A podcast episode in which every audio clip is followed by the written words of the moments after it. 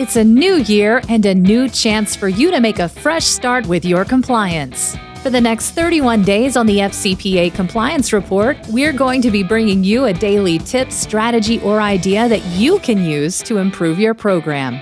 Here's your host, Tom Fox, the Compliance Evangelist. Triage of internally reported allegations. One of the things that I learned from the television series MASH was the need for triage. In the hospital setting, triage is the process of determining the priority of patients' treatments based on the severity of their condition. In the 2012 FCPA guidance, there's a short but succinct statement. Quote, once an allegation is made, companies should have in place efficient, reliable, and properly funded process for investigation, the allegation, and documenting the company's response, including interdisciplinary or remedial measures. This is considered more expansively evolving in the 2020 update to the evaluation of corporate compliance programs. Under Part 1, Section D, confidential reporting structure and investigation process, it stated in part properly scoped investigations by qualified personnel. How does the company determine which complaints or red flags merit further investigation? Given the number of ways that information about violations or potential violations can be communicated to the government regulators, having a robust triage system is an important way to separate the wheat from the chaff and bring the right number of resources to bear on a compliance problem. One important area is making an internal, rather initial determination of whether to bring in outside counsel to head up an investigation and the resources you may or want or need to commit to a problem. You literally have to kick the tires of any allegation or information so that you know the circumstances in front of you before you make decisions. You can achieve this through a robust triage process. Compliance practitioner Jonathan Marks has suggested a five step triage process, which allows for not only an early assessment of any allegation, but also a manner to think through your investigative approach. Marks cautions that you must have an inve- experienced investigator or other seasoned professional making these determinations, if not a more well rounded group or committee. Next, what will be the types of evidence that you will need to consider going forward? Finally, before selecting a triage solution, you should understand what tools are available, including forensic and human, to complete the investigation.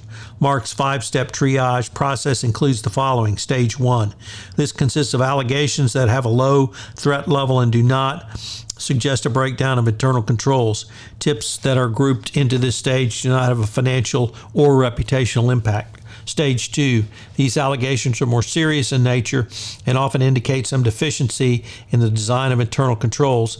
Examples include the business violation rule, such as recurring employee theft or patterns of falsifying expense reports. Stage three, these allegations are serious in nature and generally involve an override of internal controls, and thus, at a minimum, a serious deficiency. But they also have only a minimal impact on financial statements or a company's reputation.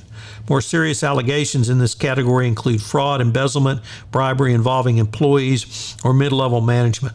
These serious allegations that could have an impact on the completeness and accuracy of the audited financial statements that could indicate a material weakness in internal controls. They do not, however, appear to involve any member of senior management. Stage 5. These are serious allegations that involve one or more of the senior management team or are serious enough to damage a company's reputation. The receipt of allegations in this stage usually place the company into a crisis management mode and could result in the restatement of audited financial statements or added regulatory scrutiny.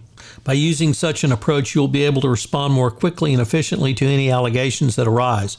Of course, as more information is developed during the course of an investigation, for that matter can be moved up or down the scale. Such an approach is also important for a company's outside investigative counsel to partner more with the entity to help cold down costs. Outside counsel can work to build confidence that the company's investigators can handle a large or wide ranging investigation. This confidence would help outside counsel in any discussions they might have with the DOJ during the pendency of an investigation and enforcement action. Such an approach also has the effect of keeping your investigative costs below the ridiculous level. This is because beyond the tactical need to initially scope an allegation, it allows you to move to the next step to developing a reasonable investigative plan. This can be particularly important if you have to self disclose to the Department of Justice. You will need to present your investigative plan to the DOJ, so an early discussion with the government on the scope of the investigation is critical. You should engage the DOJ to show not only the scope of your investigation, but that it can be limited so that you do not face the dreaded where else question. You should develop a logical plan with a nexus to the facts, but it is critical that the investigation plan have credibility with the government that will not not only will your investigation be robust, but the facts that you have determined in your initial triage are a reasonable interpretation. Appropriate triage of allegations has several different impacts for any matter which comes to the attention of compliance. Obviously, it will help you to initially determine the seriousness of the matter. From there, you can allocate an appropriate level of resources. It can also aid your discussions with the DOJ if you have to go that route.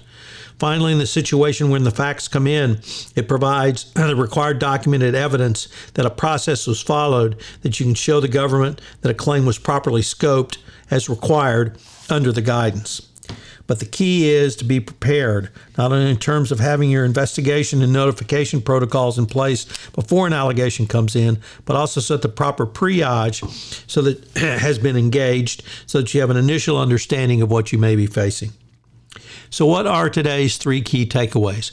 Well, uh, I always love it when the movies inform your compliance program because pop culture is certainly something that people remember. And I should also add television, and probably in this case, more television than the movies because it's MASH. So, compliance can learn from MASH because what does triage do? It is a process of determining the priority of issues based upon the severity of the condition.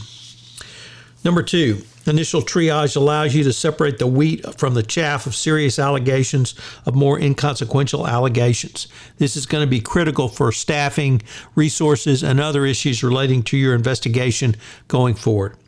And finally, number three, a robust triage process allows for greater credibility with the regulators. If you have a process and you've robustly followed that process and the process itself is robust, I think it gives you greater credibility with the regulators. So it's a business efficiency and legal reason to do so. This is Tom Fox. I hope you will enjoy this month's offering on hotlines and investigations. 31 days to a more effective compliance program. If I could ask you to do so, would you pass on to at least one person this podcast series on the nuts and bolts of compliance as I'm trying to expand my audience base for 31 days to a more effective compliance program? I hope you'll join me again tomorrow where I take up another topic in innovation in compliance. Thanks again for listening. 31 Days to a More Effective Compliance Program is a production of the Compliance Podcast Network. This podcast is a part of the C Suite Radio Network. For more top business podcasts, visit c-suiteradio.com.